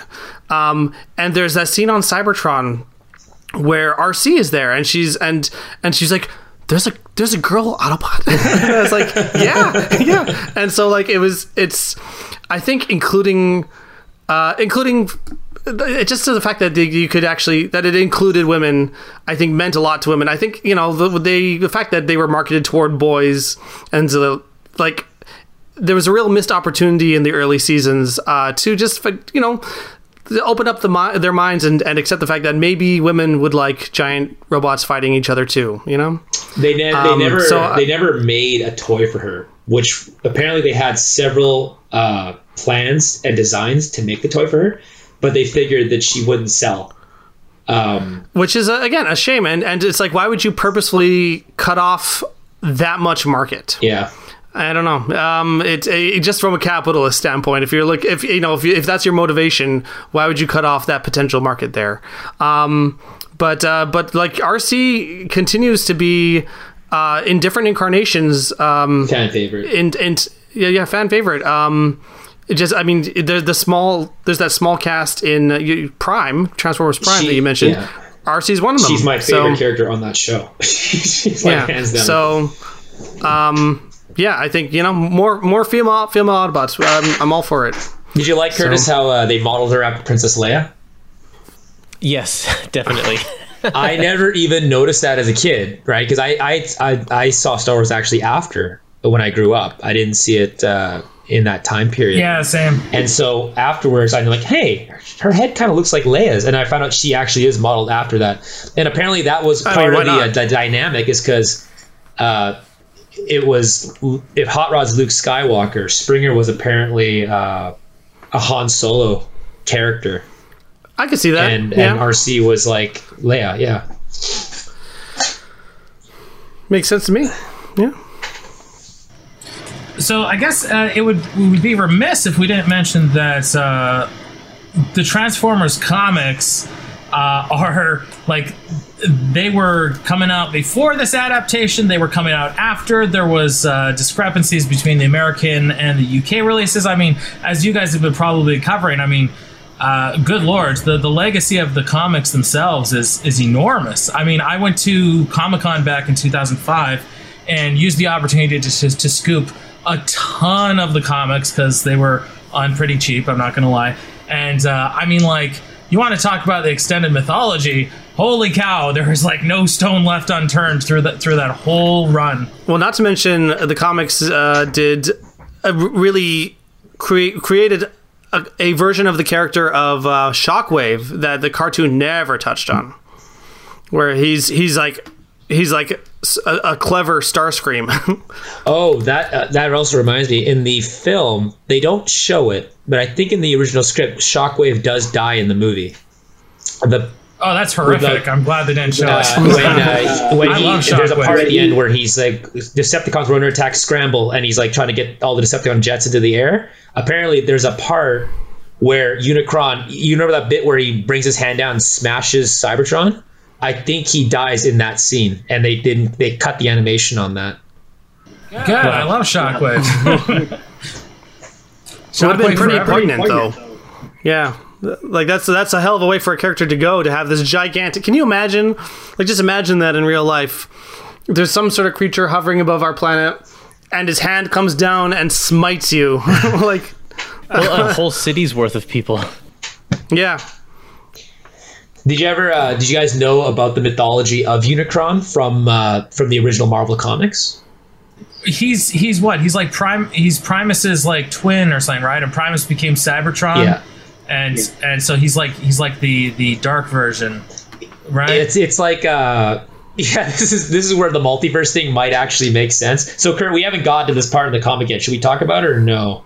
Sure. Yeah, go for it. Okay, so uh, if I recall correctly, he is he was some kind of he's called the Chaos Bringer, some kind of god, and he was he looked like a human, and he straight up destroyed the entire universe, like nothing. There's he destroyed oh, literally like everything, and then uh, I guess God or some kind of god like saw this, like what the heck, what happened to the universe, and so they rebuilt the universe, and then and Unicron's like, what? I just I just blew this all up and so he starts destroying it again. He doesn't ask questions. He's just like wrecking it all again. And so they create Primus as a as a as a foil for Unicron, and they start fighting. And they are at a stalemate, and they can't they can't beat each other. And so they never really explain why, but Primus eventually tricks Unicron into putting his soul into a metal planet, and but then but then Primus does the exact same thing. So they both end up having their souls stuck in these metal orbs, and Unicron eventually figures out how to manipulate the metal, and he becomes the planet robot that we see now that can transform. And Primus, in the, this is the Marvel continuity, he realizes he can do the exact same thing, but instead of turning himself into a robot that can transform, he turns himself into a giant factory and produces children that have the ability to transform like Unicron. And he built them so that they could keep the fight on against Unicron instead of him. And that was the uh, the Marvel explanation for who Unicron was. It's it's so creative. Like it's it's especially given the the genesis of the show. It's honestly they they've really in the past thirty years really really really explored all the facets of of this mythology. Like they've they've just dove into it. Uh, I mean, and there's so much that's uh, that's left like uh, that's still left open for exploration, like the time of the Great Upgrade, when uh, when the Transformers became the Autobots and the Decepticons. Uh, I mean, like that's that's still mostly I mean, the, unexplored. uh, the Maximals and Predacons? Uh, Maxwell's Predacons. Sorry, yeah. Yeah, you know, I I, I would love to see that story happen. Uh, I, I I have like. There was one time where I wanted to write that story, uh, um, just because I, I had such a really cool idea for it. But um, yeah, the, but it's, it still goes un, unexplored. So which is great and, and it's i mean it's it's astounding to me to think about that you know when beast wars first came on uh, i mean i was 12 or 13 and i felt like it had been so long since the time of the transformers but really in hindsight it's i mean it was what less than a decade less than a decade, yeah. yeah and so it's just like um I, I at this point now honestly i i there is a level of awe that i have towards how much energy and how many stories can still be told in this franchise They've gotten the formula down better too. It's it's also nice to see how storytelling has evolved since then. Because when the original comic came out, and this is one of the reasons why at first I didn't like Beast Wars, is um, in the original com- the original comic and the TV show was designed to sell kids on toys to get them to buy them, and so the cast of characters became huge. Ergo, we had the movie where they killed off a bunch of the cast because they had to make room on the shelves for more toys. The, the, the cast is enormous. There's no real character development other than a few of the main characters. And as a kid, I just loved having so many characters, but as an adult, I realized that's actually really bad because you don't really have any connection to them. And so, what, what Beast Wars did was they kept the cast really small, and you grew more attached to the characters. They had a lot more character development. And uh, whenever they introduced a new character, it was exciting and it actually meant something and uh, and it's still considered now one of the best Transformer Yeah. shows out there. and they've kind of I, I feel like they kind of stuck to that formula now. Like they know that smaller cast with more depth is better than a than a large cast. Well, if you look at there was what is it the the really short fourth season of Transformers, where they they were you they had man they were mandated to introduce loads and loads of characters that you see like once because it's only like a few episodes long and then and the writers said the only way I can do this is if I introduce them by their sections that they're in. So it's like I'm sending in this group of guys and this group of guys and they contribute absolutely nothing to the story because they really are just there to be introduced so kids know what toys are called what and yeah, um and and yeah but but now now even for sh- things like transformer shows um it is it is now an expectation that you're going to put your story first you know? Yes of course you're going to try and sell some toys but but you know the people expect a story. They didn't expect it as much in the 80s cuz it was just a just a different time and, and that's the, that's the same I think with a lot of franchises as well that um, had their genesis in the 80s where the characterization wasn't as important then but is now My Little Pony honestly honestly that's the first example that comes to my mind Oh, another time. one. Apparently, there's that Netflix uh, She-Ra yeah, series, She-Ra, yeah. where apparently it's. I, I haven't seen it, but I hear it's great. Yeah. So yeah, it's just uh, we've um, uh, storytelling now has kind of caught up to the really cool concepts that were around in the '80s because a lot of those concepts were awesome, and the shows, if we're being honest, didn't really meet meet, meet the concepts where they're at. Well, they had great ideas, but no one took them seriously, and so they were produced Yeah. as such, right? No one expected Yeah. great writing from these shows. Well, no one gave them the budget to do that either. Yeah, and some every now and then, like of course, there's still episodes of the original Transformers and stuff that I really like. Like, um, there there's some really standout ones because they did, you know, the, I think some of the writers did care. Um, and so, but y- y- you know, they they just had huge obstacles to overcome. You mean like the one where Cyclonus tries to commit Galvatron to an insane asylum? That's not the one that comes to mind, but that was that was a pretty good episode. you just felt so bad for Cyclonus that whole episode. he's just he's just trying his best, but he's he's like, I just want to do the Decepticons to win.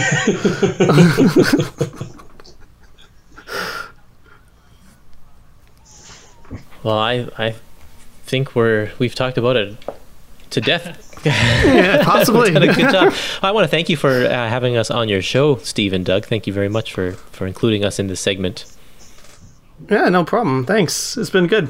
We used to talk about this movie all the time as kids, all the time. So it's, it's fun to to nerd out about this this hot mess of a movie. oh, well, then, you know what though? Like, what I'll say about the Transformers movie is that, um, you know, it, it, its flaws are on the surface. Uh, You, you know, you, you, no one's denying them. The flaws are there. We love it despite that, but it, it's also like it is a cut above a lot of the other movies of its ilk. I watched the GI Joe movie, and it's the animation is nowhere near as good, and the storytelling is nowhere near as good. Oh, I was actually I, I'm- that's something I was gonna bring up. Anyway, keep going, keep going. um and and so like there as much as like the flaws are on like very apparent in this one it is still like it, it is still cut above a lot of its peers Yes. so Um, yeah if you uh, so Hasbro made the Transformers movie and the GI Joe movie, and I, we talked about this on the other podcast. But if you guys didn't know, uh, after they killed Optimus Prime, and we were talking about how they were learning stuff for the first time, they they they killed Optimus Prime in this movie, and it had such a negative reaction by the fans. Um, when they were making the GI Joe movie, they were going to do the exact same thing. They were going to kill Duke. That was actually the original plot for the movie. Is they're going to have Duke die. oh really And then when everyone, there was this huge backlash when they killed Optimus, and the movie did so poorly that uh, they changed it from a theatrical release to a to a home video release for GI Joe the movie, and they didn't kill Duke. They they made him get better at the end. But that scene where Serpentor throws a snake at him, he's supposed to die in that scene. oh Yeah. Oh, wow. Mm-hmm. So Wow. lesson learned. You can see the effects right away. Never to kill your main character. Yeah, no. they, they did it Or, you know, that if- year. but you know what like although there were negative repercussions at the time of optimus prime's death um in hindsight you can kind of see it as if okay if you were to if you were to remove yourself from the knowledge that of course it was a big corporate decision to sell more toys you could you could see it as really bold storytelling yes. um, yes. And I think that the, the writers of the movie kind of treated it as such, despite the fact that it was you, you see the financial motivation of it.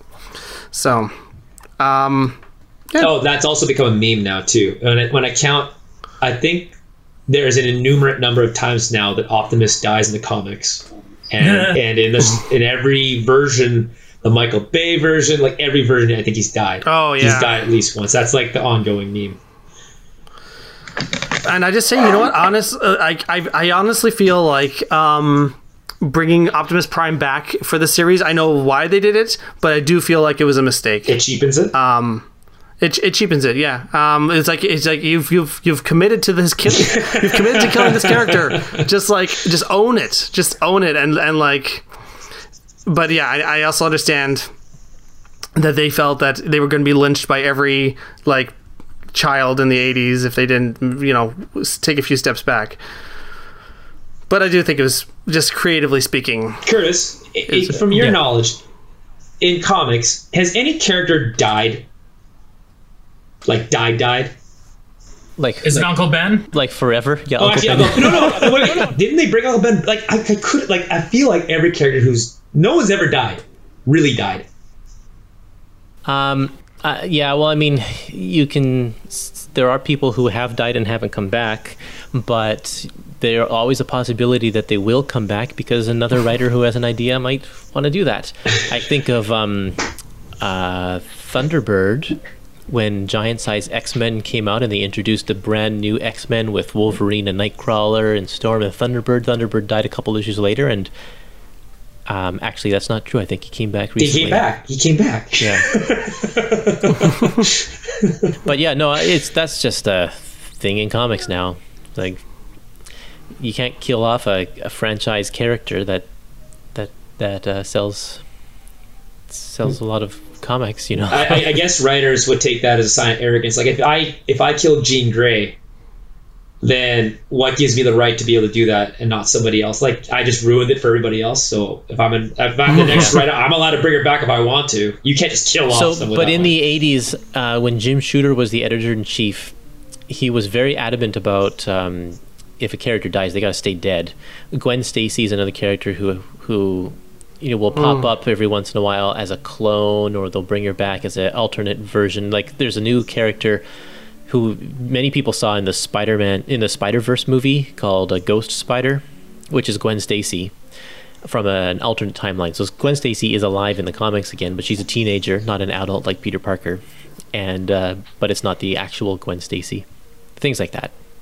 yeah. Hmm. All right.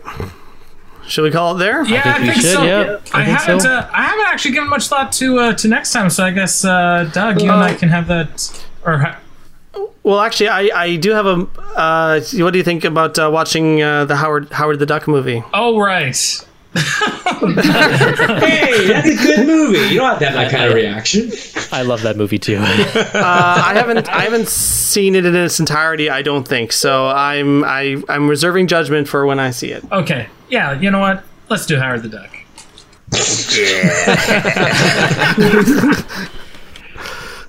All right.